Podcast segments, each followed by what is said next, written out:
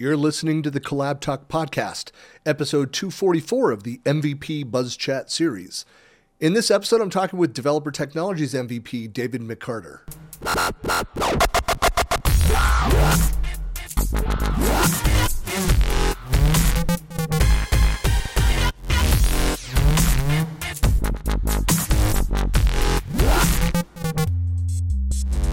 Hey, everybody, it is Christian Buckley doing another MVPbuzzChat, and I'm talking today with David. Hello. Hi, how's it going? Nice to meet you. Nice to meet you as well. and for folks that don't know you, who are you, where are you, and what do you do? I'm David McCarter. I've I live in San Diego. I've lived here ever since I was 19 years old. Um, I've been uh, an MVP for 17 years now. I have my own website, that's been around one way or the other since 94 called .NETtips.com. Uh, I write many books and uh, I go all over the world speaking. And I even host my own show called uh, Rockin' the Code World with dotNetDave uh, that we do twice a, twice a month now. That's uh, uh, run out of uh, India. And, and that show is super popular. Season three ended in, at the end of September, and we had close to a quarter million people watch. Wow. Uh, one wow. season. Yeah. Yeah. The season before was pretty much the same way. And I had one, I had, I was really happy. I had one episode uh, this year. Uh, my guest was Carl Franklin, who everybody knows pretty much in, in my world. And uh, had, we had over 40,000 people watch that single episode. Wow. Yeah. And uh, so I'm really proud of the show and how it's going. And, and uh, I have just amazing guests on my show, and I I love doing it. It it gets me, you know, talking to experts every you know Saturday mornings. That's you know we host it uh, twice a month now on Saturday mornings.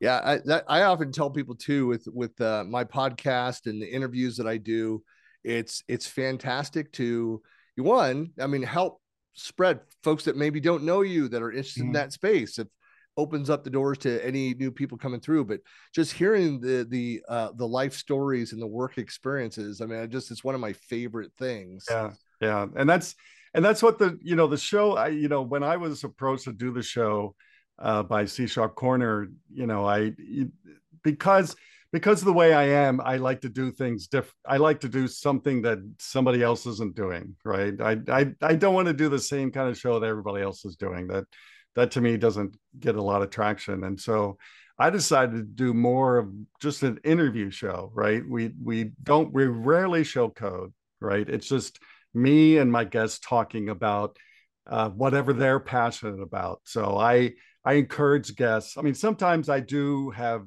topics, especially if I do a panel show, but I really encourage the guests to come on and talk about whatever they're currently passionate about. Mm-hmm. And let's talk about that. It's a little different, of course, when I talk to, you know, PMs at Microsoft and things like that. They have their agenda. Uh, but usually, but usually it's it's just talking and we usually have a great time sometimes you know the show goes off on a tangent especially if the other person's a musician like me you know then we definitely end up talking about music and so sometimes we do go off the but that's okay you know because I, I want to have people, you know, know that, you know, there's more to life than coding, right? And and so I try to bring those things into, you know, the show. Like the the get the question I um uh ask all my guests the first time they're on the show is what do you do for fun? Right. And because I want to, you know, tell coders, especially the younger ones who might be coding a lot and you know not doing the fun stuff in their life you know that you know there's a balance we need to do and and you need to have fun and work at the same time. And and for me my fun also improves my coding right? Because to me playing music uh, cre- anything creative helps coding yeah. right especially when you're architecting applications i think you know you need to have a a, a very creative mind to create applications and so those kind of things um, all add up. Eh, one of the best questions I was asked in India once, uh, this uh, young woman stood up. She was very brave, you know, because women usually in India don't speak up very much. She was very brave, and she had you know, she had a piece of paper with a question. She goes, Dave, you know, you're a, you know, you're a, a award-winning developer, you're award-winning photographer, you know, you play, you play music, you work for rock bands, you know, how do you find time to do all that? You know, right. And and you know, my answer basically boiled down to, well, all those other things helps my coding to me. Hmm. Right all of that all helps my coding and my coding helps the other things right it's to me it's a, a loop well right? there there's something too around um you know there's data that shows that when you move away from you're trying to solve a problem you get stuck mm-hmm. or you know and you're just you find yourself repeating yourself kind of retracing the same mistakes in that going and doing something completely different. So something artistic. For me, yeah. I mean, it's like reading, and I'm a huge sci-fi and fantasy. I'm a Tolkien, C.S. Lewis, you know, yeah. guy, and uh, to go and read some of that or play a game, whatever, and then suddenly like a pause, and it mm. like hit me just something where uh, you know it, you think too hard about something, you're not going to solve it. Once you kind of let go, mm-hmm. um, you're able to go back and or, or approach it in a different way. Yeah, yeah. I I even had a I I had a rule once when I was in charge of a a, a software team that you know if if any of the members of my team got stuck on something for 20 minutes i told them stop right and come talk to me you know because not only i might know the answer but i'm trying to get them away from the screen for a little bit to, because it, you're totally right you sometimes you walk away go make dinner uh, take a shower and it, the thing pops in your head right away just to mm-hmm. get away from it right? So yeah. Well so what so what do you so uh, for folks that don't know what you're writing about like what are your books about? What are you writing about? What do you what have you been working on? So i know we well, were talking just before we started. You've got right. something on the verge of being completed. Right. So right now i'm maintaining three books that i keep updating. Um, one is called uh, rock your career surviving the technical interview that's all about getting through the technical part of the interview process because and you know to me if you can't get through that you're not getting the job right? And and that book actually comes out from uh, i i wrote that book because it came from my frustration uh, working at a company here in san diego and we were mandated to hire beginners only because you know they wanted more butts and seats than you know you know so uh, that was a really difficult thing. And uh, and I just saw all these people, mostly you know straight out of college, you know, just totally flubbed the technical interview. They weren't prepared. You know, they they thought they'd just come come in and and wing it, and that doesn't work. You know, in most cases. And and so the actually the conference talk came first, and the conference talk was so popular. Then then I did the book. Um, uh, the book I've been maintaining since 2005, which I'm going to hopefully get out a new version uh, this month, is my uh, Rock Your Code coding standards for Microsoft.NET. And um, that's been a project of mine ever since 2005 to do consolidated coding standards in one place um, that we used to have before .NET, but we, we didn't really have anymore. And so the book, um, the book kind of is uh, for that. Um, the next book the other book I'm maintaining, which I'll hopefully get a new version out um, early next year, is called uh, Rock Your Code Code and App Performance for Microsoft.NET. And that comes from a, a lot of work I've been doing in the last, um, uh, I would say close to 10 years, all revolves around performance. And, and especially in today's world with the cloud, you really have to worry about, I mean, performance was always a thing that we should worry about and i've brought it up many times when i've been in teams but now in the cloud and since you get most of the most of the charge you get in the cloud is from execution time mm-hmm. right and so if you can shave off even milliseconds of something you do thousands of times a day or maybe millions of times a day that really dramatically can you know lower your cloud costs and so well you think of that too and a lot of and there was a movement i know with uh, as mobile usage started increasing in smartphones you know, companies realizing that you know hey we're we're seeing more and more of our users i mean uh, you know like i i've been writing on my blog for almost 20 years and like 60 plus percent of them are mobile readers. Mm-hmm and I've got a dismal mobile reading experience. I'm, Yeah. I'm, I'm in the process of fixing it actually this month, but Yeah. uh, but so that's something where a, a lot of application providers realized, hey, we need to do more here. I mean, even look at how trim Windows has become over the last couple Yeah. releases. hmm Yeah, even Windows is a lot better. Like I even have a Mac, and uh, you know, my feeling the last couple of years is is Windows is so much better than the Mac now. You know, it, it used to kind of be the other way for me because you know the Mac OS was really great, the apps were really great, but um it's to me it's and and installing things were easier and and things like that but now it's the complete opposite. To me the mac is harder you know the updates mess everything up every time they do a major update. I will say that Vista ran beautifully on my wife's Mac yeah with all the hardware problems. But that was was that the was that the height of bloated? I think it was. I that was pretty much vista Yeah, yeah. was yeah yeah but I mean, it was it ran uh, uh error error free on on my wife's Mac, and Yeah. and uh, so I was like, what are people complaining about? Vista experience is fantastic, but on that hardware, So, so talking about performance, the one thing I want to bring up real quick is uh, I have a uh, somebody I mentored when I worked at um, Verizon, and uh, she had a friend uh, who I, I think he just got out of college or something like that, worked for Facebook. His first job at Facebook, he's making two hundred fifty thousand a year, and I said, "What the heck? What is what is he doing?"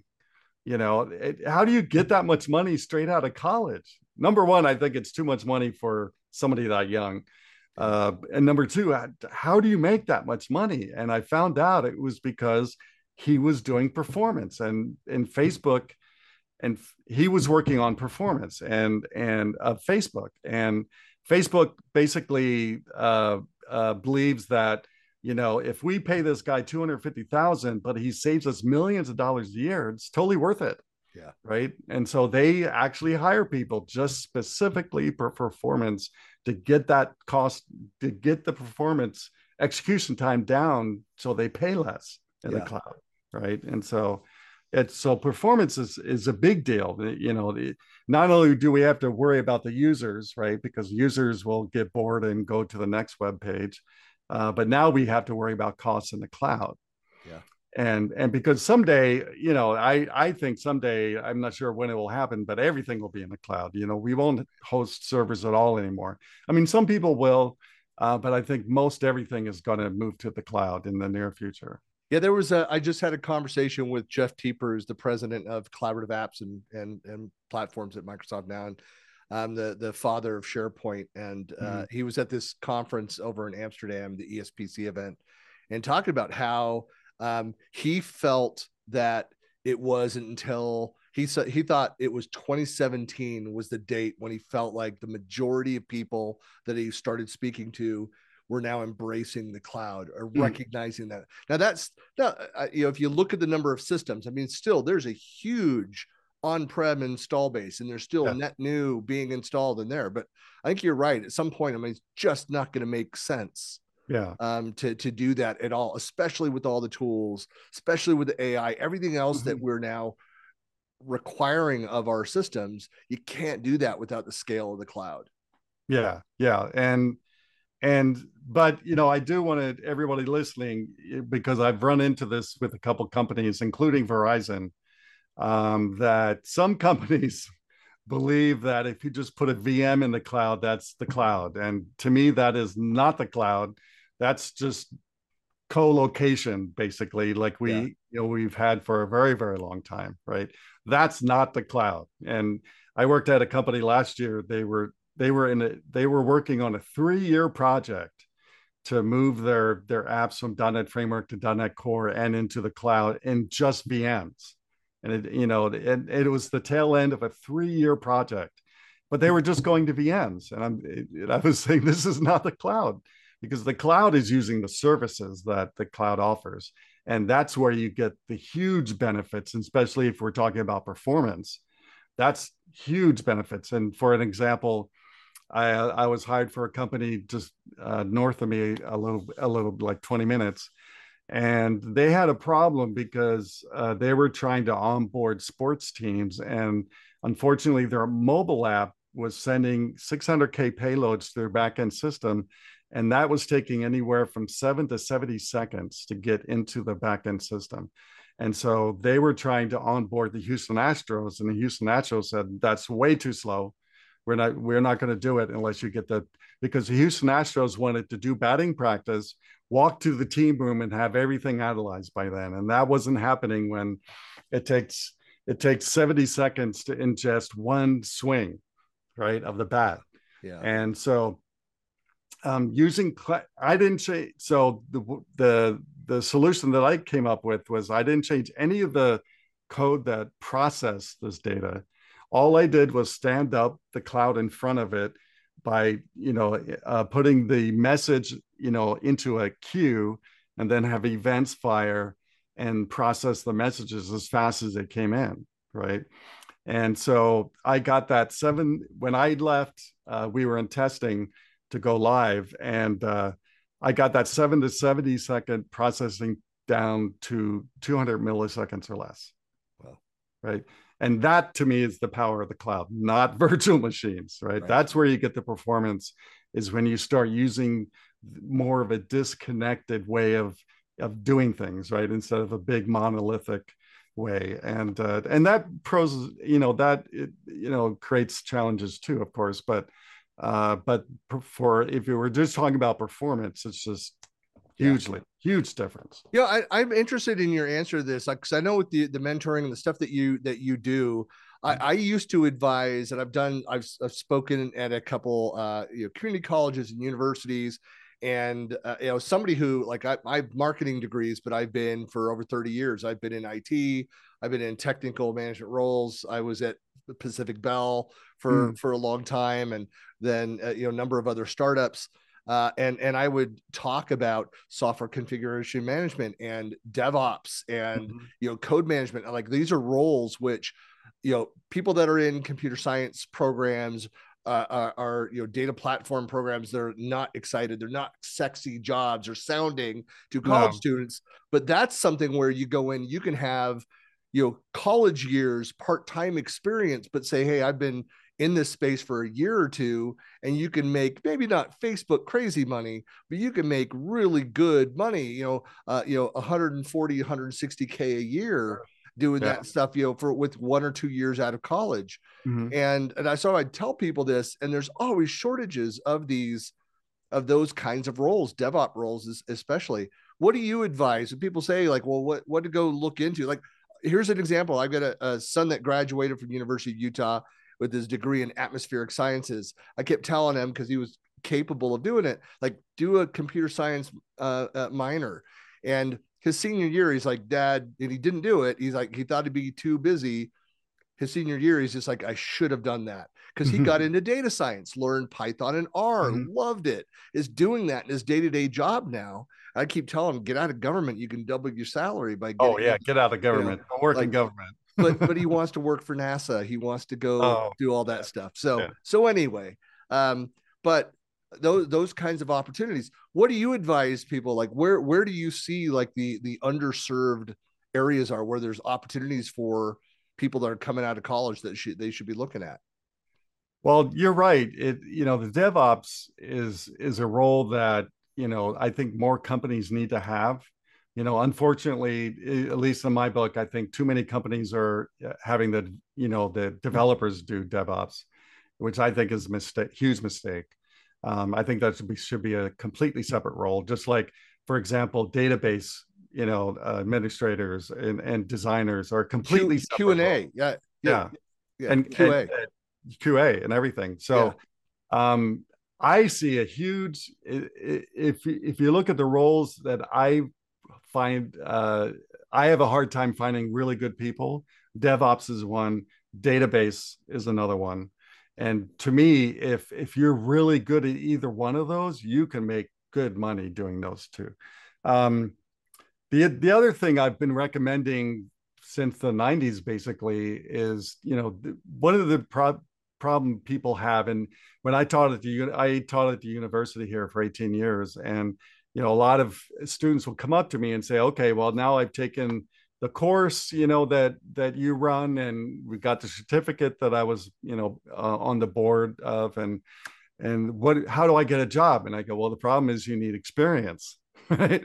It's a whole chicken and the egg thing.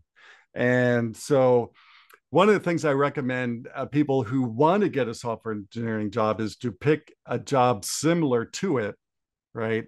Work there you know prove you're good at that and then start moving into what you really want to do right and so back in the 90s i because i saw people do this uh, successfully actually i recommended people to go into qa yeah. right because yeah. that's kind of like the first thing you learn a lot about the application and the and, and how it works and and the, the, patterns of mistakes that are being made what people right. are doing wrong right Yep. Right. And so go into QA first. And yeah, most people QA is not sexy, right? It's right.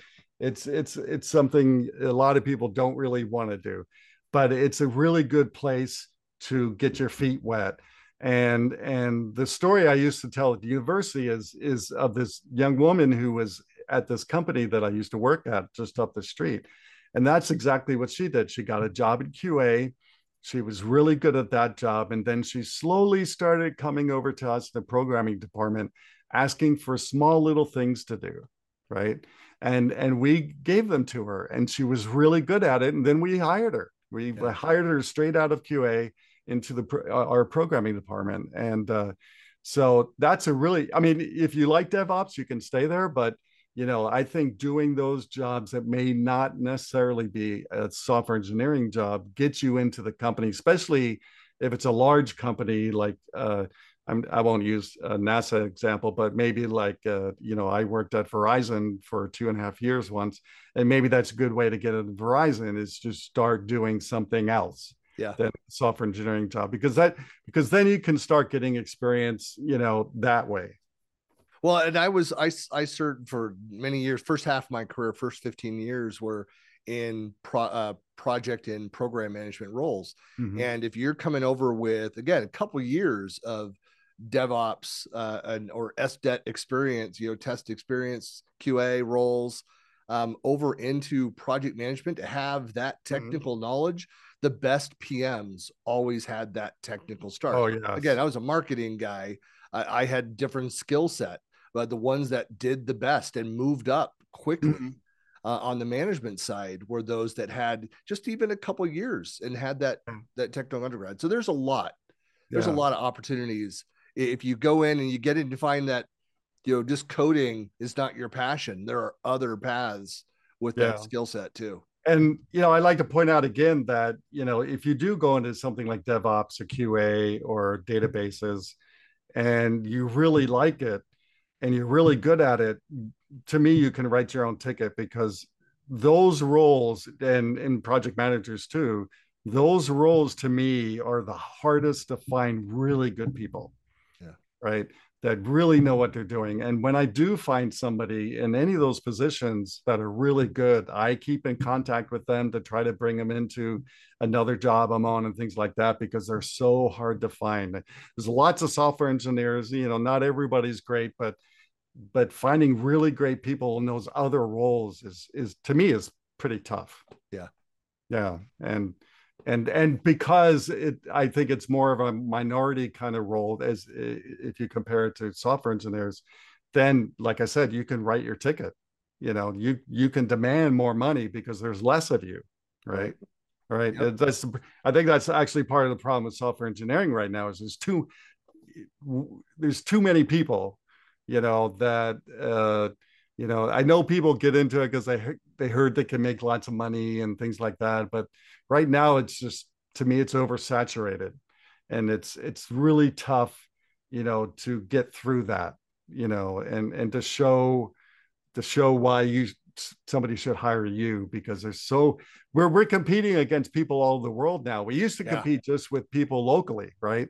But well, now we're competing all over the world. And I mean, that, this, David, this, we're we're venturing in like a whole. We could talk for an hour on that topic, and I know with you, like you're interviewing, so maybe we should schedule and do a CollabTalk podcast, a regular full length, because that's something. Again, going back and talking with students groups, and I mean, I've I've got four adult children. I've get I gave them like outlined here's what you need to be doing Mm. uh, to stand out while you're still in your undergrad this is what you can be doing it's more work but you will stand out and uh unfortunately none of my kids listened and, well, and- kids and never listen to their parents. of right? course yeah but uh, yeah, my don't. ol- yeah my uh, my oldest who's also in the data science side of things who did listen and kind of got out of the academia um, government side and went uh, and is doing very well over and again a data science uh, person uh, in the healthcare industry but she listened and she's now late. She's now starting to write and build her social profile Mhm. around a lot of that and great content. And so it's it's great to see but i just like like see you could have been doing you could have d- done this started down this path 10 years ago and you would be further ahead than you are today. Yeah, and and you bring up another subject that's important about um, getting your name out there, right? And and there's there's lots of ways to do that. I mean, that's one of the reasons I write books. You know, I, I have a blog. You know, since 1994.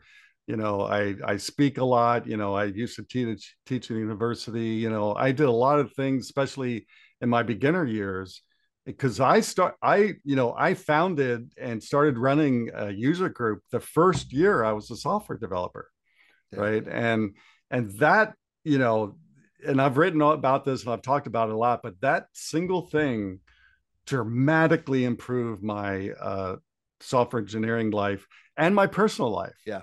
and I and I you know I I did a talk when I hit 25 years on just how much speaking has has dramatically changed my life. And and and but part of that is writing and things like that too right? And getting your name out there. And, and when i when i mentor young people i tell them the same thing you need to start writing on blogs. If you want to write on my blog fine i will be happy to host you. Uh, but you really need to start getting your name out there somehow It- you Co- know. completely agree. I, I saw a similar path started writing selling articles in the late 90s um, co-founded a 501c3 a nonprofit around user groups in 2002 in northern california like and so i'm a big advocate for writing sharing your knowledge getting involved in the local Yes. regional community yes. getting on the speaking circuit um you know all these things. Anybody could go do that. It's uh yeah we are our, our own uh, uh you know biggest roadblocks to yes. to doing we these are. things. There's plenty of people. There there are people that would surprise you out there that are listening watching this um that are big names that still feel like throwing up before they go out on Mhm. stage they're so nervous you oh, know, I was that. in the beginning. I was definitely like that. I'm not. A, I don't get nervous anymore. But in the beginning, I did not want to speak. This is another thing we should talk about because also I was a musician. I sang in, a, in a rock band for Mhm. years. I always tell people I don't get nervous on stage because we did all originals. I was the lead singer. Like you kind of burn that out of your system. Yeah, You yeah, know? yeah. I uh, uh, so this reminds me of uh, I just published an article on dotNetTips.com today about the importance of attending in-person conferences now that they're back, you know, after COVID. Because, and I wrote that article because before I went to uh, uh, Lithuania to speak at Build Stuff, you know, I started hearing about the low attendance at conferences, and so I spent a bunch of time, including when I was in Lithuania, trying to to think about that going okay why is that? Right? And so i did a twitter poll asking people why aren't you going to conferences? Right? Because to me i started going to conferences the first year i was a software engineer right? And and that dramatically changed my my my career too is by going to conferences. And uh and the number one uh answer in the poll was the company won't let them. And so i i you know in the article i'd say why i what I get out of going to conferences, but then I also tackle the four the four issues that I asked in the poll and that why aren't people going? And I feel that uh, because of you know the companies not letting developers go, the younger developers aren't getting exposed to this and they're not understanding you know the value of going to in person as opposed to watching a video. Yeah. Right. Well, definitely, I'm going to go grab that link. I'll have to find that article because I wrote a similar post a week coming back from Amsterdam. Wrote something similar, saying like, "Hey, the it's not about like the content is the easiest part. You can go find the content, you Right. can follow it with the speakers. You don't have to attend, and you can enrich yourself that way. It's you can't uh, replace the the face to face the interactions the the serendipity of walking through the conference hall finding like one of your favorite authors or speakers having a conversation making a connection like It's the it's networking. huge yes I, it is I tell people all the time that most of the time when I go to conferences, I don't even go to sessions. I spend most of the time I'm either speaking or I'm networking or Yep. I'm resting. right right. Yep. And and and it be, I rarely go to sessions, especially since they're all mo, most everything is on video now. I can watch it later. Right. Yep. But the the personal interaction now that's different, you know, depending on the conference and the location. For example, you know, when I speak in India, I'm inundated with people. They they won't leave me alone. you know, right sometimes I have to go hide my room just to get away from it for a little bit. And in contrast, you know, when I spoke in Lithuania, it was the complete opposite. I had a really hard time getting people uh, to network there. And even though the, you know, the conference had networking lunches and things, people just weren't just culturally different yeah, yeah. culturally that was like like my first conference speaking in germany like no no questions I, Yeah. I just i thought i did poorly and then I had one of the top scoring sessions for the conference. I'm like, what? yeah. No one came and talked to me at all, but people loved the content. it's but, uh, definitely a culture thing. That's yeah. for sure. Yeah. Well, Dave, I really appreciate your time. Of course, I've got all the links. Um, so Yeah. I'll have it. You can find it out in uh, the YouTube. You can find it out on buckleyplanet.com and the blog. Be able to have all this out there. So thanks so much for your time. And I will, I'll, let's reach out. Let's connect. I would love to get into talk about this side about uh, the, the, the finding a job conversation. I would love to, to have that with you. Yeah. And I'd like to talk about why I like being an MVP too. Um, yeah. Yeah. that's you know to me also you know being a microsoft mvp has really really helped a lot you know uh mostly by networking right Yeah. you know uh, like my producer for my show goes how how do you get all these people on how do you get all these important people on your show and i go well number one i just ask Yeah. right and that's Yeah. the hardest thing to do for a lot of people but number two i've spent at least 17 years now networking with Microsoft people, and I can reach anybody at Microsoft. I've even reached uh, uh, um, Guthrie. Yeah. I I was at a company and I asked them why aren't you looking at Azure and and the lead developer said because Microsoft's not getting giving us any love and I go oh I'll fix that. I emailed Scott Guthrie the next day we had two managers from Microsoft on the phone with her.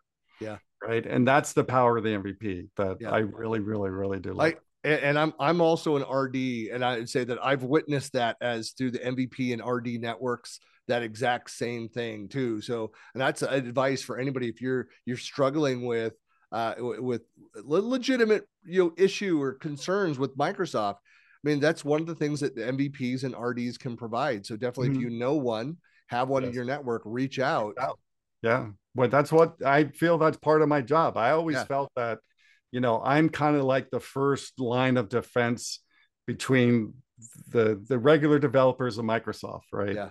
Uh, Because I've I've gone to a level where I can talk to both sides. Yeah, So I every time I went to Microsoft for the MVP summit, I always felt it was my job to bring, you know, the issues that local developers are experiencing to Microsoft yeah. and to make things better. Right. That's I always, do that. I always feel like I'm selfish. I'm like, here are my customers' issues. and I and I do that. But no, that's that that's what they love. That's what they want you to do. Yes. Well, I know Yeah. that they love it. Not all. It depends on what what it is. But Yeah. yeah. but people just need to reach out. That's that's Right. you, you don't be afraid to ask. You might get rejected. That's okay. Uh, but you're not going to get anywhere if you don't ask. right. Right. Well, Dave, really appreciate your time. Yeah. Thank you so much.